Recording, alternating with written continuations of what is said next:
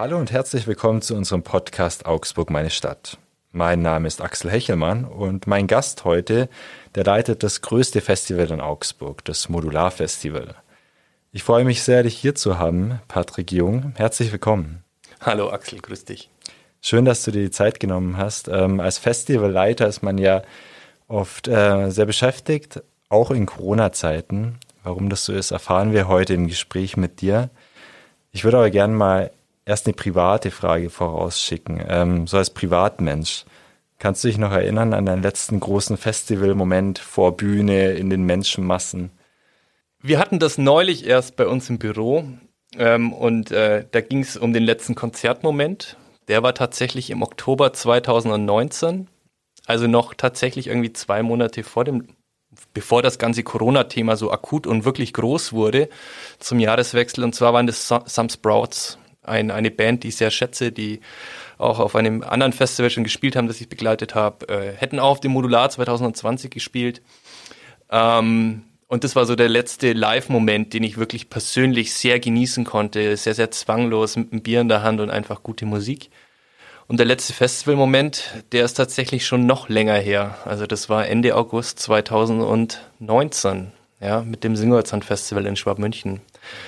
Und das letzte große Get-Together irgendwie von Menschen, die, die eine Großveranstaltung umsetzen wollten oder getan haben. In dem Zusammenhang kann man ja fast von guten alten Zeiten sprechen, oder? Ja, wenn man bedenkt, dass die Veranstaltungsbranche sehr, sehr schnelllebig ist, dann sind es die guten alten Zeiten, ja. Ja. Du hast mir mal gesagt, äh, ich komme gleich noch dazu, wir kennen uns nämlich schon ein bisschen länger. Ähm, du hast mir mal gesagt, Musik ist für dich bei Festivals gar nicht das Allerwichtigste. Ähm, für dich ist wichtiger irgendwie dieses Zusammensein, dieses Zusammenfeiern. Ähm, möchtest du da kurz noch was dazu sagen, bevor wir so richtig einsteigen im Podcast? Ja, das ist, glaube ich, auch eine wesentliche Frage oder Antwortstellung in Bezug auf Corona. Also am Ende ist das, was der Gast sieht, natürlich irgendwie den Künstler oder die Künstlerin auf der Bühne oder ein toll kuratiertes Rahmenprogramm aber es bedarf einer, einer Menge motivierter Menschen, die das Ganze auch über einen langen Planungsprozess so aufgleisen und auch umsetzen. Und ähm, sich nicht nur mit einem tollen Line-up auseinandersetzen, sondern auch der Aufenthaltsqualität, der Liebe zum Detail im Gelände, äh, den Momenten, ähm, dass Menschen zusammenkommen können als Freunde, als Gruppe und da wirklich eine gute Zeit haben und so ein Stück weit vielleicht auch ihren Alltag ausblenden können dass man sie entführt in so, eine, so ein Stück weit auch eine Parallelwelt, was uns ja auch mit dem Modularfest für die letzten Jahre, glaube ich, ganz gut gelungen ist. Und was eine der größten Aufgaben auch von 2019 auf 20 gewesen wäre in Bezug auf das Gaswerksareal. Mhm. Da bin ich gespannt, was du später erzählst. Für die Hörerinnen und Hörer ähm, mal zum Überblick. Also wir sprechen heute darüber, wie wird so ein Festival überhaupt organisiert? Also der Gast, der sieht oft ähm, nur, es läuft alles super an der Getränkeschlange im besten Fall und er hat Platz vor der Bühne, ähm, nicht zu großes Gedränge, ist alles top organisiert, aber es steckt natürlich viel dahinter. Wir schauen uns auch an, wie ihr mutmaßlich an den Planungen der letzten zwei Jahre verzweifelt seid, zeitweise durch Corona. Und wir blicken auch ein bisschen aufs Modular 2021, das in sehr, sehr kleinem Rahmen stattfinden soll. Ein paar grobe Infos kannst du uns da ja schon geben, habe ich gehört. Da bin ich auch sehr gespannt. Ich würde trotzdem sagen, äh, wir schauen erstmal auf dich als Mensch, auch in deiner Funktion mit den Festivals ähm, und schauen dazu ein bisschen auf deinen Werdegang. Dazu muss man wissen, ich habe es vorher schon kurz angekündigt, wir zwei kennen uns schon ein bisschen länger. Ähm, ich war damals vor ein paar Jahren noch in der Ausbildung zum Redakteur in Schwabmünchen. Da hast du ähm, ein Festival gestartet mit Freunden. Das war, glaube am Anfang eher so eine Spaßaktion, einfach mal ausprobieren. Und daraus wurde dann das Singolzand Festival, auch ein ganz großes Festival, ein bekanntes in der Region. Ähm, wie waren da die Anfänge? Vielleicht kannst du es ein bisschen skizzieren. War es wirklich so, dass erst einfach ihr euch dachtet bei einem Bierchen vielleicht abends, ach, wäre doch cool, ein Festival zu machen? Man muss vielleicht dazu sagen, da wo ich jetzt bin oder jetzt auch vielleicht beruflich stehe oder auch als Mensch stehe, ist nicht das, wo ich vor, vor vielen Jahren begonnen habe. Ich bin ursprünglich gelernter Bäcker und Konditor. Also ich habe noch mal eine Ausbildung als Veranstaltungskaufmann gemacht in der Musikkantine in Augsburg, aber meine Anfänge waren doch auch anders und ähm, im Jahr 2008 und 2009 haben wir uns als, als loser Verbund, als Initiative in Schwabmünchen gefunden und uns mit dem Jugendbeirat der Stadt Schwabmünchen verbündet, in dem wir dann teilweise auch als gewählte Mitglieder tätig waren, ähm, mit der Idee oder der Aufgabe, eine Veranstaltung zu entwickeln im ländlichen Raum, ähm, die erstmal Musik auf Bühnen bringt, im einen Aspekt. Und das zweite ist, dass durch diese Veranstaltung Jugendvereine und Organisationen Geld für ihre eigene Jugendkasse ja, bekommen, sozusagen, wenn sie dort einen Getränkeverkauf, einen Essensverkauf oder ähnliches machen oder sich beim Auf- und Abbau engagieren. Und wie das dann so ist mit damals 18, 19 Jahren, man hat tatsächlich im Rathaus angerufen und hat versucht, einen Termin beim Bürgermeister zu bekommen. Der hat dann auch tatsächlich uns empfangen. Wir waren damals zu dritt und ähm, hat sich das Ganze so angehört und hat gesagt, das ist eine, eine tolle Idee. Aber wir sollten doch auch eine Kalkulation vorlegen, mal das eine und das andere ist, äh, wenn wir sozusagen eine städtische Deckung für die eine Defizitsdeckung oder ähnliches von der Stadt haben wollen, dann müssen wir da das Ganze über den Jugendbeirat regeln und sind dann tatsächlich im Jahr 2010 in die erste Organisation dieser Veranstaltung gegangen, die ursprünglich als Beachparty ja, angedacht war und äh, haben das nach bestem Wissen und Gewissen begonnen zu organisieren. Ähm, einer der wesentlichen Punkte war tatsächlich irgendwie, dass wir aufgrund der Druckauflagen äh, 2000 Tickets gedruckt hatten, weil das bei Flyer, bei dem, man mag jetzt keine Namen nennen, aber bei dem entsprechenden, äh, bei der entsprechenden Druckerei einfach äh, so, so möglich war und haben einfach diese Karten zu einer unserer Vorverkaufsstellen gebracht, ein lokaler Buchhändler bei uns in Schwabmünchen. Und haben dann irgendwie vier Wochen vor Veranstaltung mal nachgefragt, wie viele Karten denn weg waren. Und der sagt uns, es sind über 1000. Ähm, und das war so der erste Moment, als wir gemerkt haben, okay, da ist erstmal ein Bedarf da bei jungen Menschen irgendwie für dieses Erlebnis, Konzert, live. Ähm, haben damals zwei Bands gespielt. Einmal die Band Bad Trade, ein, ein lokaler Act vom Leonhard Wagner Gymnasium und Ruggerbund, also eine, eine Reggae-Band damals. Ähm, und ein DJ. Und haben dann tatsächlich gesagt, okay, das stemmen wir, das schaffen wir, haben dort aber nochmal intensiv den Austausch und den Dialog mit dem lokalen Jugendzentrum gesucht und der damalige Jugendhausleiter hat uns da auch wirklich tatkräftig irgendwie nochmal geholfen, weil eine Veranstaltung mit, mit 300 Menschen, so wie es ursprünglich mal geplant war, ist was anderes wie mit 1000 Menschen. Und es war tatsächlich am Ende so, dass an diesem, bei dieser Erstausgabe eineinhalbtausend Besuchende da waren. Und ähm, es war relativ zügig danach klar, äh, da ist dann die Stadtverwaltung auf uns zugekommen, stellvertretend dann der, der Bürgermeister der Stadt Schwabmünchen, der Lorenz Müller, und hat dann gesagt, er würde sich freuen, wenn wir das im kommenden Jahr wieder machen und vielleicht nicht nur einen Tag, sondern vielleicht auch ein ganzes Wochenende. Und das war dann so der Startschuss irgendwie in das Ganze. Und da, da ging es dann irgendwie los. Und 2012 war dann die Zweitausgabe mit jeweils 2000 Besuchenden mit Freitag und Samstag. Und es nahm irgendwie so seinen, seinen Lauf und äh, äh, das Ganze hat dann irgendwie eine ganz andere Dimension entwickelt dann im dritten Jahr. Aber da kommen wir vielleicht später nochmal dazu, als wir dann gemerkt haben, dass aus so einem Planungsteam, das aus nur wenigen Menschen besteht, äh, wir, wir vielleicht eine Arbeitskreisstruktur hinterlegen sollen, ein, ein vernünftiges Organigramm aufbauen, Tätigkeiten neu strukturieren, Ablaufpläne vielleicht zu optimieren. Und äh, ab dem Moment hat das Festival dann tatsächlich eine einen Quantensprung in meinen Augen auch gemacht und ähm, so ging das Ganze los. Und dann wurde es ganz groß, das Ding, gell? Und dann wurde es groß, ja. Wir sind jetzt tatsächlich mit dem äh, Singolsand Festival an einer räumlichen Grenze angelangt und das sind äh, am Wochenende tatsächlich 10.000 Menschen. Man hat am Festival Freitag 4.000 zahlende Besucher und am Samstag auch. Und man hat mittlerweile einen Kindertag initiiert. Das war auch eine Entwicklung der letzten Jahre, dass man gesagt hat, man mag irgendwie auch noch die, die ganz kleinen Kids irgendwie abholen. Das äh, ist organisiert zusammen in Kooperation mit dem Kreisjugendring Augsburg Land. die da immer jede Menge Workshops und Angebote schaffen, Kinderband, Zauberkünstler etc. Und da waren tatsächlich jetzt in der letzten Ausgabe 2000 Familien oder Personen am, am Start und haben da einen, einen tollen Tag gefeiert, ja. Ich muss sagen, ich war ja auch ein paar Mal beim Singolzeit Festival und das ist ein wirklich sehr liebevoll gemachtes Festival, ähm, wo wirklich viel Wert drauf gelegt wurde von euch, ähm, das schön herzurichten nach bestimmten Themen, wirklich ähm, dekomäßig toll aufbereitet. Ähm, genau, zwei schöne Bühnen, die Singold, ähm, so ein kleiner, kleines Bächle fließt noch durch. Ähm, wirklich ein schönes Festival.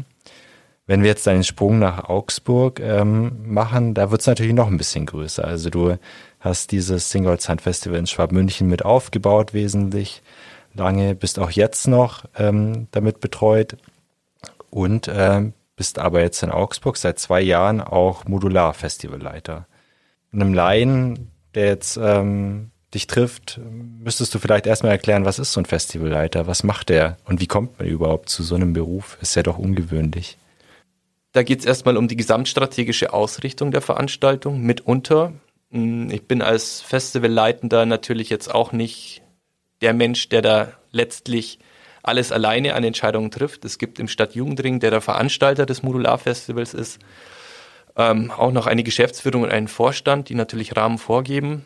Wir arbeiten hier auch mit, mit ganz, ganz vielen jungen Menschen und Engagierten einer Denkwerkstatt, die auch hier Parameter festlegen, wie die Ausrichtung der Veranstaltung ist. Und dann geht es natürlich ganz viel als Festivalleiter um Finanzierungsfragen, um, ähm, wie gesagt, operative Bausteine, dass, dass das Team, das da mit den einzelnen Aufgaben betraut ist, sei es das Marketing, ähm, das Künstlerbooking auf der Bühne, die Rahmenprogrammgestaltung, auch wieder Logistikinfrastruktur ähm, und die, natürlich die Partizipation, die Beteiligung von jungen Ehrenamtlichen einfach äh, reibungs los oder möglichst reibungsfrei funktioniert. Ja. ja. 2019 ist jetzt äh, das Jahr, als du Festivalleiter beim Modular wurdest. Ist halt echt ein ziemlich blöder Zeitpunkt gewesen. Ärgert es dich manchmal, dass jetzt irgendwie unter deiner Leitung noch gar keins stattfinden konnte? Natürlich. Also es gibt keinen, keinen ungünstigeren Zeitpunkt, glaube ich, so etwas zu übernehmen. Also wir wurden ja circa acht Wochen vor der Umsetzung des Modular-Festivals untersagt. Und so ein Festival hat schon einen enormen Planungsvorlauf. Und äh, da hat man schon den, ich definiere es immer als Öltanker, gestoppt. Und der hat auch eine Auslaufzeit, der hat auch eine Anfahrtzeit. Ähm, eine Veranstaltung für 10.000 Menschen ist nicht einfach mal in sechs oder acht Wochen mhm. organisierbar. Sondern wie lange braucht ihr? Eine sinnhafte Vorlaufzeit sind circa acht Monate. Mhm. Also doch eine ganz schöne Batzenzeit, ja. Richtig, also man muss ja auch sagen, das kann man aber dann auch an, an den einzelnen Gewerken feststellen. Ähm, 60 Künstler und Künstlerinnen auf Bühnen, teilweise international, teilweise mit nationaler Tragweite. Ähm, das bucht man nicht einfach vier Wochen vorher, sondern da sind Routings dahinter bei den entsprechenden Agenturen. Ähm, auch die Absprachen, was, was die Sicherheit angeht, ähm, da sind einfach ganz viele Ämter beteiligt, auch gerechtfertigterweise. Ähm, da braucht man einfach Planungsprozesse, die, die initiiert werden, wo man dann sozusagen gemeinsam dann entwickelt. Äh, das gleiche gilt aber auch mit der Finanzierung. Also du musst ja, wenn du startest, ja eigentlich schon wissen, welche Einnahmen du brauchst, um das Ganze wieder zu finanzieren. Jetzt ist das Modularfestival eine gemeinnützige Veranstaltung, also mit ohne Gewinnabzielungsabsicht. Und da ist es dann schon ähm, wichtig, dass man sozusagen diese Vorlaufzeit hat, um auch nachjustieren zu können. Mhm, ja. Wir sprechen gleich noch, wie angekündigt, über das Modular 2021 in kleinerem Rahmen. Ähm, ich glaube, es ist aber ganz gut noch so über das ähm, Festivalgeschäft an sich zu sprechen, um bei den Hörerinnen und Hörern so ein bisschen Bewusstsein zu schaffen, was da alles dahinter steckt. Du hast vorher schon ein paar Schlagworte fallen lassen dass es nicht damit getan ist, ein Gelände aufzusperren, die Leute reinzulassen, abzukassieren und da ein paar Bands spontan spielen zu lassen. Ähm, vielleicht kannst du so ein bisschen die Dimensionen des Modularfestivals skizzieren. Also wie viele Menschen sind da beteiligt, wer macht was, was ist möglicherweise besonders aufwendig? Ja, ich kann da mit Sicherheit mal ein paar so prägnante Zahlen nennen. Also zur Umsetzung einer Veranstaltung in der Größenordnung Modularfestival mit 10.000 Besuchenden pro Tag und 30.000 Besuchenden dann sozusagen am Wochenende, brauchen wir 450 Volontärs, ähm, die am Einlass mithelfen, die im Bühnenaufbau sozusagen als Stagehand arbeiten, ähm, die in der Gastronomie mitarbeiten, die aber auch das Ganze auf- und abbauen, Merchandise, äh, Crewbetreuung, da gehört jede Menge, gehört da dazu.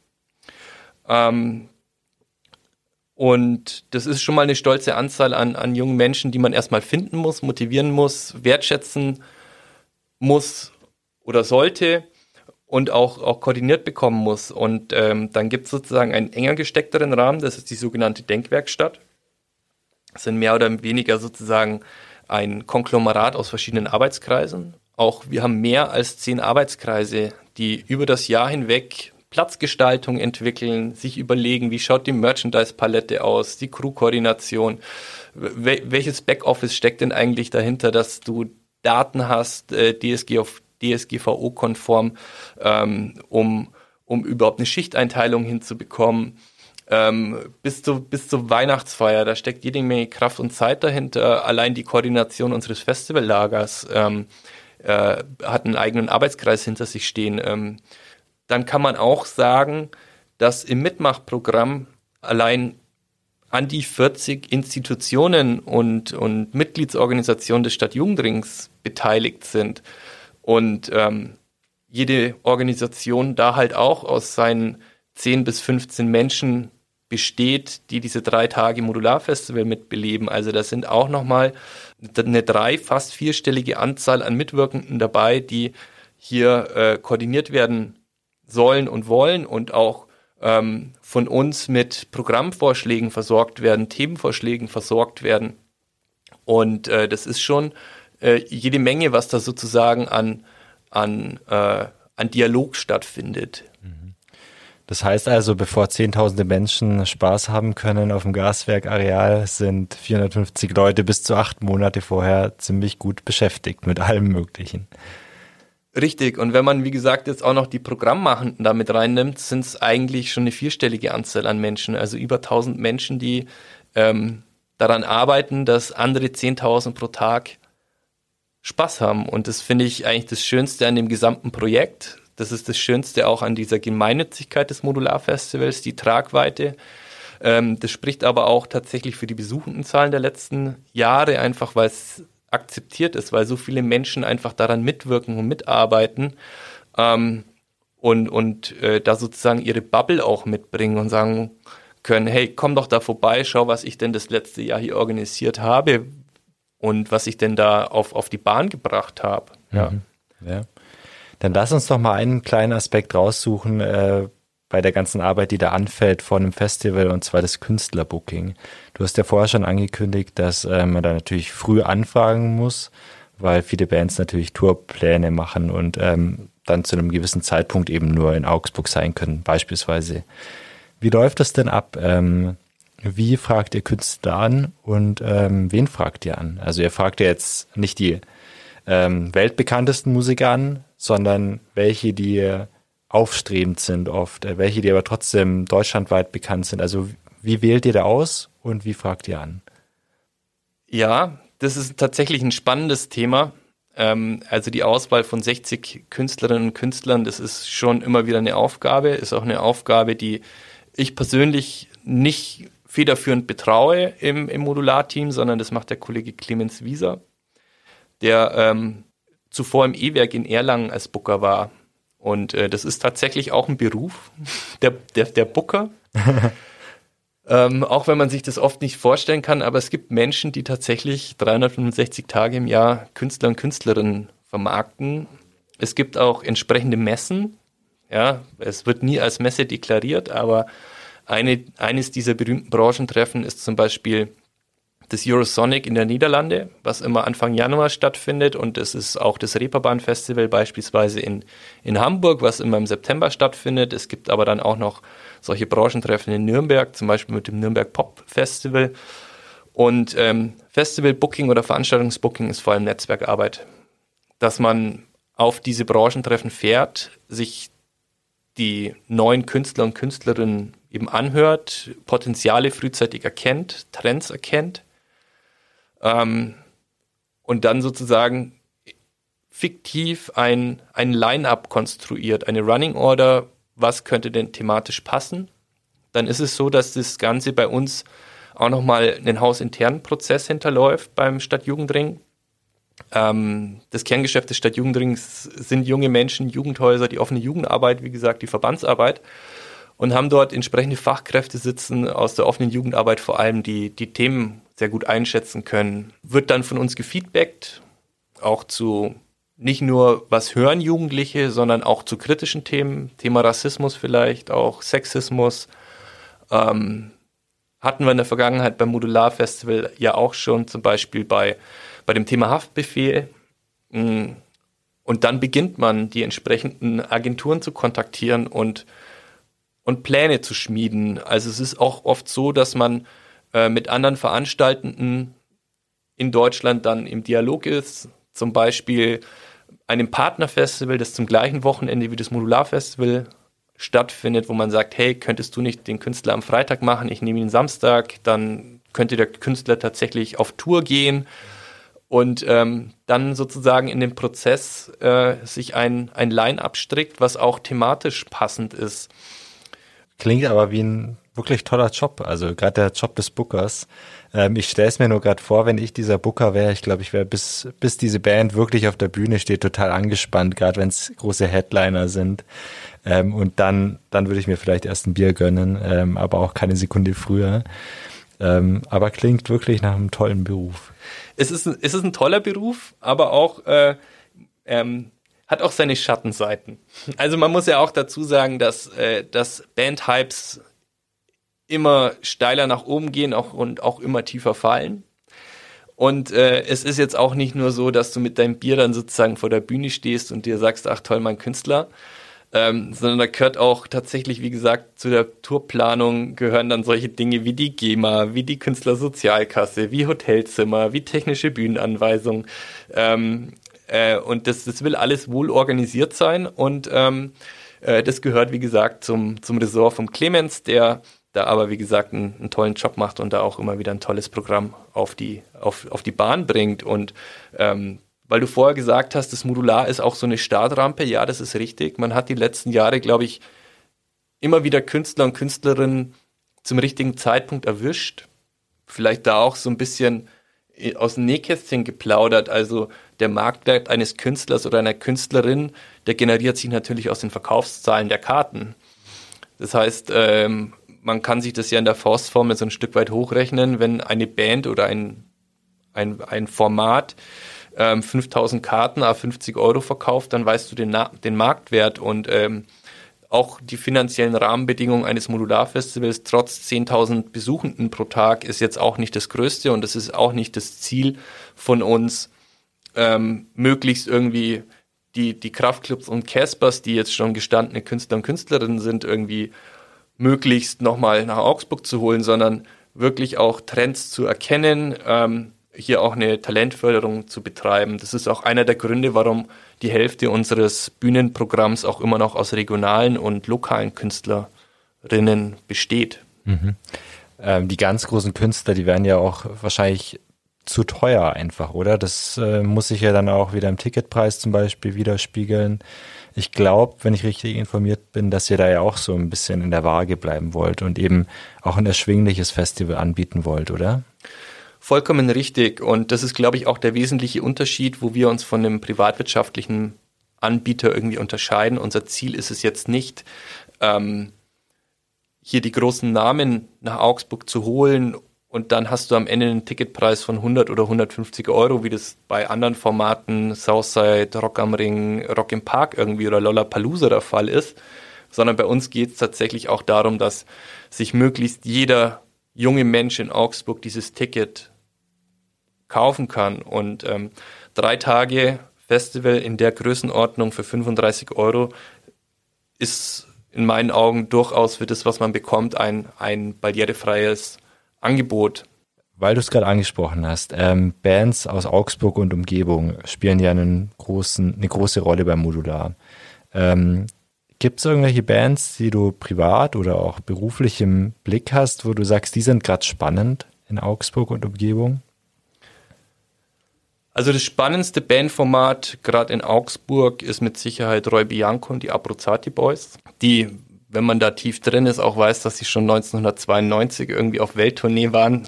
Zumindest äh, sagt es die Bandhistorie. Nein, das ist mit Sicherheit irgendwie ähm, das Format, was irgendwie nach Ende der 90er, Anfang der 2000er Jahre mit Anayo ähm, so eine, so eine wirklich überregionale Strahlkraft wieder entwickelt hat, trotz Corona. Und das ist schon schön zu sehen. Bin mit der Band und auch den, den Beteiligten immer noch eng und immer trotz Corona intensiv im Austausch. Und da stehen wirklich tolle Dinge an. Und das ist ähm, mit Sicherheit für Pop City Augsburg irgendwie schon toll, wieder so ein nationales Format zu haben oder ein national heranwachsendes Format zu haben, in dieser Größenordnung. Mhm. Kannst du vielleicht für die Hörerinnen und Hörer, die jetzt die Band nicht kennen, so ein bisschen beschreiben, was für Musik ist das und äh, was macht für dich persönlich vielleicht auch die Faszination dieser Musik aus?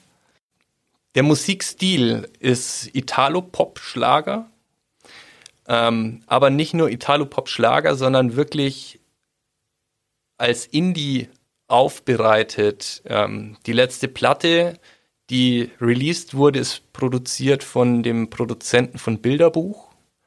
Also wirklich tolle Aspekte, zeitgemäße Aspekte drin. Und ähm, was die Band ausmacht, ist vor allem ein, ein durchgetaktetes Charisma. Diese Band hat nicht nur Musik zu erzählen, sondern viel, viel mehr. Ähm, sie bieten abseits von, von Texten und wie gesagt einer Bühnenperformance einfach ähm, ein einzigartiges Portfolio an, an Individuen, die auch äh, greifbar sind, ähnlich wie es vielleicht Sitcoms irgendwie zum letzten Mal zutage gebracht haben. Es kann sich jeder der, der Menschen, die das sehen und auch hören, irgendwie in einen dieser Charaktere hereinversetzen und sie erzählen einfach eine wunderbare Geschichte.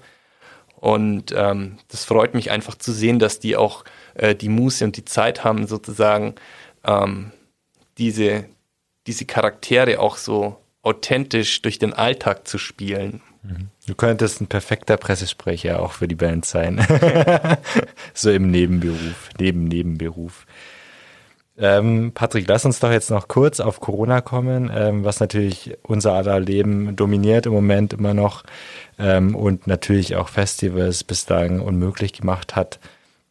Und wir wollen nicht allzu lang drauf schauen, ähm, weil ich glaube, wir atmen jetzt alle gerade ein bisschen auf äh, bei den sinkenden Zahlen und hoffen einfach, ähm, dass bald ein bisschen Normalität auch in der Kulturbranche einkehrt.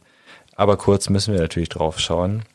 Und ähm, da möchte ich nochmal kurz zurückkommen auf die vielen Ehrenamtlichen, die 450 ähm, Ehrenamtlichen und äh, ich glaube auch hauptberuflichen Mitarbeiter. Ähm, was machen denn die jetzt alle? Also viele sind einfach jetzt ohne diesen ehrenamtlichen Job, sage ich mal. Was kriegst du da eine Rückmeldung von denen? Die sitzen wahrscheinlich auch schon auf heißen Kohlen, oder? Und wollen endlich wieder loslegen. Ja, ähm, ich glaube, da muss man so ein bisschen auch den Bogen allgemeiner spannen und dann auch wieder präziser spannen. Also grundsätzlich ist es so, das ist aber auch jetzt meine subjektive Wahrnehmung, einer der Gründe, warum so viele Menschen bei Modular mitmachen wollen, ist einfach mit Sicherheit auch die Strahlkraft und die Größe, aber auch das Tolle, dass es eine projektgebundene Arbeit ist, mm, in dem es schon Zugpferde gibt, die auch über das Jahr hinweg ähm, Woche für Woche sozusagen Beiträge leisten in den Arbeitskreisen, aber es gibt auch so eine erweiterte Bubble, wo es dann nur zu Schlagzeiten wirklich dann dieses Team gepusht und aufgebaut wird. Und ähm, das passt einfach in meinen Augen sehr gut in den Zeitgeist, äh, in dem wir gerade leben und auch in dem wir uns gerade einfach allgemein in, in dem Ökosystem, in dem wir uns befinden. Und es war jetzt schon erstmal auch nicht nur für mich oder sozusagen einen Hauptamtlichen im Modularteam, schon auch eine Vollbremsung im März, April 2020. Man plant irgendwie seit September an einem Festivalkonzept, man hat öffentliche Ausschreibungen nationaler Tragweite getätigt, man hat Finanzierung geklärt, man hat Künstler und Künstlerinnen gebucht, man hat schon die ersten Bandwellen veröffentlicht, hat schon irgendwie mehrere tausend Tickets verkauft und auf einmal bremst es abrupt. Und äh, es wusste ja auch im ersten Moment keiner so wirklich nach dem oder während dem ersten Lockdown, könnte das noch was werden mit dem Sommer 2020 und nicht. Und es war irgendwie immer ein, auch wenn es wieder blöd klingt, ein Auf Sicht fahren. Und äh, das war schon irgendwie erstmal so ein, so ein Bauchschlag für alle Beteiligten. Also nicht nur irgendwie für, für Menschen, die damit jetzt beruflich betraut sind, auch für alle Ehrenamtlichen und auch für alle Sponsoren, Partnerinnen und Partnern. Ich habe vorher von den Programmmachenden gesprochen, weil auch auf einmal diese ganze Arbeit, die vor allem auch ähm, analog stattgefunden hat, wie Arbeitskreistreffen nicht mehr so funktioniert haben wie gedacht. Wir waren da glücklicherweise mit dem Stadtjugendring schon auch vor Corona ähm, mit, mit, mit Office 365 und Microsoft Teams irgendwie sehr, sehr gut aufgestellt und konnten das sehr, sehr gut auffangen. Ähm, aber man hat dann jetzt schon auch über den Sommer gemerkt, dass man ja Reibungsverluste hat. Also wir haben uns dann im August mit, mit einer mit, drei, mit einer Drei-Wege-Planung auseinandergesetzt und haben uns an vier Wochenenden getroffen und haben versucht, drei Pläne zu schmieden. Wie könnte denn ein Festival aussehen 2021? Und es war total absurd, dass man sagt, okay, man macht, der erste Weg ist einfach ein reguläres Festival zu planen. Dann macht man irgendwie so eine, so eine Plan B, Corona-konforme Variante nochmal drauf, so ein Modular Light so ungefähr wenn die Pandemie im Frühjahr doch nicht vorbei ist äh, und noch irgendwie nicht alles ganz normal ist, aber irgendwie werden doch das Ganze mit dem Impfen und so vorankommen, irgendwie wird es doch dann bestimmt irgendwie was geben.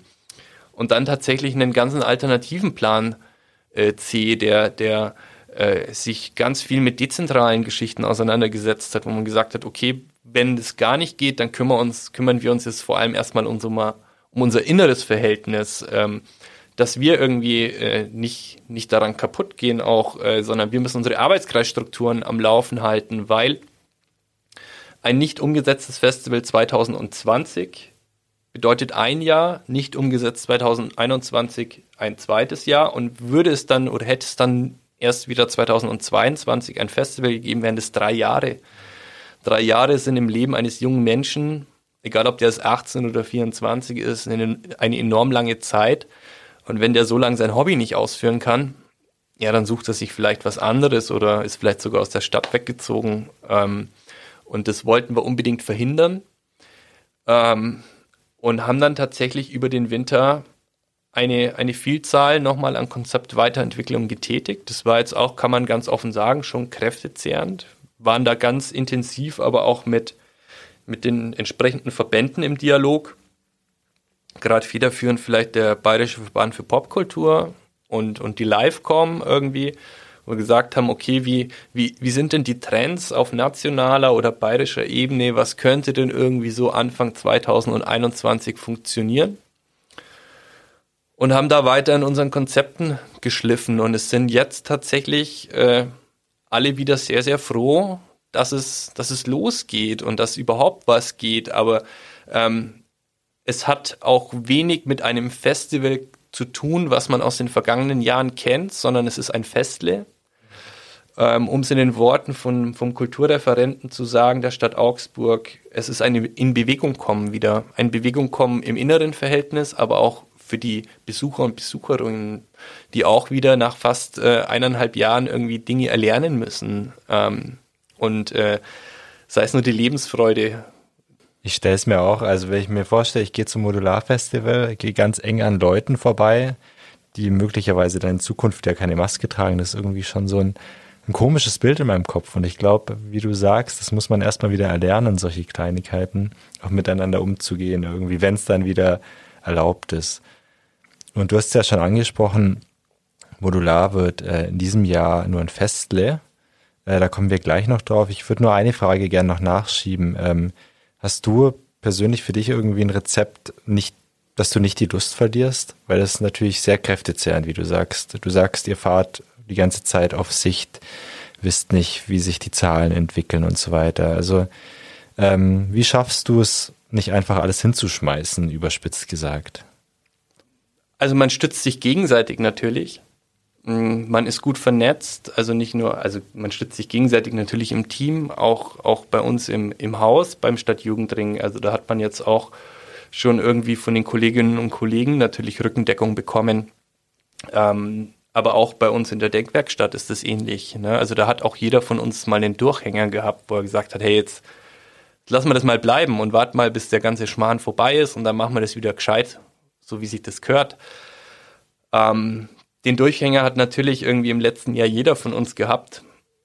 Und äh, das ist, glaube ich, ganz viel Mentalitätsfrage gewesen. Habe mich im Winter auch mit, mit anderen Dingen auseinandergesetzt. Äh, meine Freundin hat schon immer gelacht, äh, weil ich mir jetzt auch vor ein paar Wochen ein, ein Excel-VBA-Buch zugelegt habe, irgendwie mit knapp irgendwie eineinhalbtausend Seiten und dann sag, okay, dann, dann äh, macht man halt sowas, Dinge, für die man im, im regulären halt einfach wenig Zeit hat oder hatte, wo man sagt, okay, man, man, man erhöht da einfach seine Skills und nutzt es halt irgendwie auch ein bisschen aus, dass man äh, am Wochenende nicht, nicht auf Partytour gehen kann oder nicht rausgehen kann in den Biergarten, sondern ähm, äh, schaut da einfach auch irgendwie die Dinge zu tun, die man seit langem mal tun wollte oder wo man sagt, okay, da hat man andere Interessen und lebt es auch so ein Stück weit aus. Und das ist mit Sicherheit auch einer der Pandemie-Effekte bei mir persönlich, dass es auch mal schön ist, irgendwie einen Sommer im Garten zu verbringen und nicht unbedingt irgendwie 14 Tage von 8 Uhr morgens bis 2 Uhr nachts irgendwie äh, zu schauen, dass, dass der Bauzaun richtig steht und äh, dass die Band zur richtigen Uhrzeit am richtigen Ort ist. Ne? Ja. Dann hieß es also für dich aber auch manchmal Excel statt Party, so zusammengefasst. Excel-Tabellen statt Party. Äh, definitiv. Also ähm, für, für, für alle, die glauben, dass man eine Veranstaltung äh, mit 10.000 Menschen irgendwie äh, rein, rein aus, dem, aus der Hüfte raus organisieren kann, nee, sondern es hat ganz viel mit, mit MS Office zu tun, ja. Mhm, okay. Puh, ich glaube, wir müssen das Thema wechseln. Und zwar zu dem Thema, auf das wahrscheinlich alle Hörerinnen und Hörer schon warten. Und zwar der Lichtblick, der kleine, das Modularfest 2021 in kleinem Rahmen. Patrick, was kannst du denn jetzt schon verraten, was 2021 stattfinden wird? Also das erste ist, dass wir es nicht Festival nennen, sondern Festle. Ähm, das war uns auch im Vorfeld ganz wichtig. Ähm, haben wir aber jetzt gerade schon gehabt, einfach, weil es wesentlich kleiner sein wird. Ähm, wir planen mit dem 9. bis 11.7., also Anfang Mitte Juli, ähm, mit zwei Bereichen. Einer, einer Bühne am Kessel. Dort war auch schon 2019 die Modular-Hauptbühne. Das wird ein Bühnenbereich sein, der ähm, an zwei von drei Tagen mit einem Ticket zugänglich sein wird. Der, der dritte Tag wird Eintritt frei sein, also klassisch umsonst und draußen. Ähm, der Freitag, so viel kann ich schon verraten, wird kuratiert sein mit der Club- und Kulturkommission. Ähm, da war es uns wichtig einfach, dass wir die, die Künstler und DJs und DJs aus, aus den Clubs mit auf die Bühne zu bringen. Die Clubs sind auch sehr stark Pandemie gebeutelt und haben jetzt tatsächlich aus, aus nahezu jedem relevanten Club da irgendwie einen DJ am Start, der das Ganze dann sozusagen Technoid auf, oder wird es Technoid zugehen am Freitag. Der Samstag wird im Stern des jungen Hip-Hop stehen. Ähm, die beiden Tage gehen tatsächlich erst circa 14 Tage vor der Veranstaltung in den Vorverkauf, einfach weil wir die einmal A, die Inzidenzzahlen und B, die Kapazität ab warten wollen. Aktuell planen wir mit 2000, äh, 250 Sitzplätzen. Wichtiger Unterschied. Wichtiger Unterschied mit 250 zugewiesenen Sitzplätzen. Wir liebäugeln aber natürlich auch so ein bisschen damit, dass die Zahl vielleicht nochmal etwas erhöht werden könnte. Und ähm, es ist immer einfacher, einfacher im Nachgang noch Tickets in den Vorverkauf zu geben und zu erhöhen, wie es, wenn wir irgendwie reduzieren müssten von 500 wieder zurück auf 250. Und diese Rückerstattung haben wir letztes Jahr schon gehabt. Und das wollen wir eigentlich nicht nochmal mitmachen. Genau, der dritte Tag wird, wird kostenfrei sein, wird zusammengestaltet mit dem Sozialreferat als äh, umsonst und draußen. Ähm, ein bunter Blumenstrauß vom Kinderprogramm bis hin zum Act, der für die ganze Familie gestaltet wird. Und das war es so im Groben und Ganzen, was ich schon sagen kann zu der Bühne am Kessel, zu dem Bühnenbereich. Und dann wird es noch einen zweiten Bereich geben, das ist die Streuobstwiese. Und diese Streuobstwiese wird bespielt werden von den Mitgliedsorganisationen und den Verbänden des Stadtjugendrings. Also das ist so die klassische Variante, den Baustein, den man auch vom Modular Festival kennt, dass dort äh, die Bayerische Sportjugend ein Angebot macht, beispielsweise ein Bierkasten, Kraxeln oder ähnliches. Und ähm, genau, in dem Bereich wird es aber auch trotzdem noch eine kleine zweite Bühne geben, mh, die bespielt wird mit verschiedenen Programmpunkten. Da wird es beispielsweise, so viel kann man schon sagen, einmal einen Tag um das Thema Geschlechtergerechtigkeit gehen. Ähm, äh, es wird mehrere Konzerte geben, auch auf dieser kleinen Bühne. Vor dieser Bühne wird es einen Biergarten geben. Und genau, ich glaube, das wird ganz toll werden. Auch diese Sträubswiese wird alle drei Tage kostenfrei zugänglich sein, auch für Stand heute 250 Menschen. Hm, wir hoffen natürlich auch, dass vielleicht die bayerische Staatsregierung hier noch die ein oder andere Lockerung zulässt und sich die Zahl vielleicht verdoppelt. Genau, bin sehr gespannt. Also es klingt, klingt auch nett. ich freue mich zwar aufs richtige Festival 2022 noch mehr, aber auch dieses kleine Festle klingt sehr schön. Stehen denn schon Bands fest? Äh, wisst ihr schon, ob Bands spielen werden? Das würden wir gerne in den nächsten Tagen veröffentlichen. Ähm, da kann ich dir tatsächlich noch gar nicht so viel dazu sagen oder möchte es noch nicht sagen. Okay, das lesen die Hörerinnen und Hörer, die dann zu Leserinnen und Lesern werden, auf unserer Internetseite bestimmt dann sehr zeitnah. Damit kommen wir fast zum Ende. Ich möchte noch einmal nur kurz in die Zukunft schauen und zwar ein bisschen weiter als 2021. Glaubst du grundsätzlich, dass 2022 wieder ein normales Festival stattfinden kann? Hättest du mich letzten Herbst gefragt, ob ich glaube, dass 2021 reguläre Veranstaltungen möglich wären, hätte ich dir vielleicht auch ja gesagt. Hm, die Pandemie zeigt aktuell irgendwie, dass, dass es immer noch schwebend unwirksam ist alles. Ich würde es mir wünschen. Ganz realistisch gesagt glaube ich, dass wir im Jahr 2022 lokale Ausbruchsgeschehen und erhöhte Inzidenzen nicht ganz vermeiden können ähm, aber der Weg zum Normalität geebnet ist. Also ich sehe jetzt persönlich und auch aus den Erfahrungen der letzten eineinhalb Jahre jetzt keinen Grund, warum man nicht in ein Fußballstadion gehen könnte im Jahr 2022, wenn alle Menschen ein Impfangebot hatten, es auch Frischimpfungen gab, man irgendwie auch den Schnelltest weiterhin inkludiert.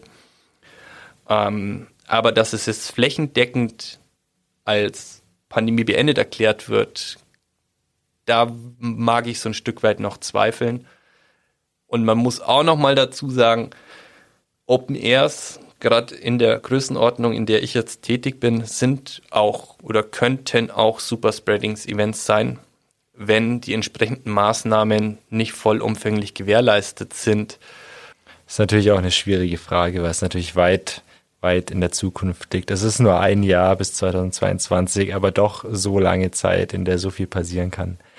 Deswegen sind wir gespannt und hoffen natürlich, es wird dieses Jahr schon ein toller Sommer und nächstes Jahr auch.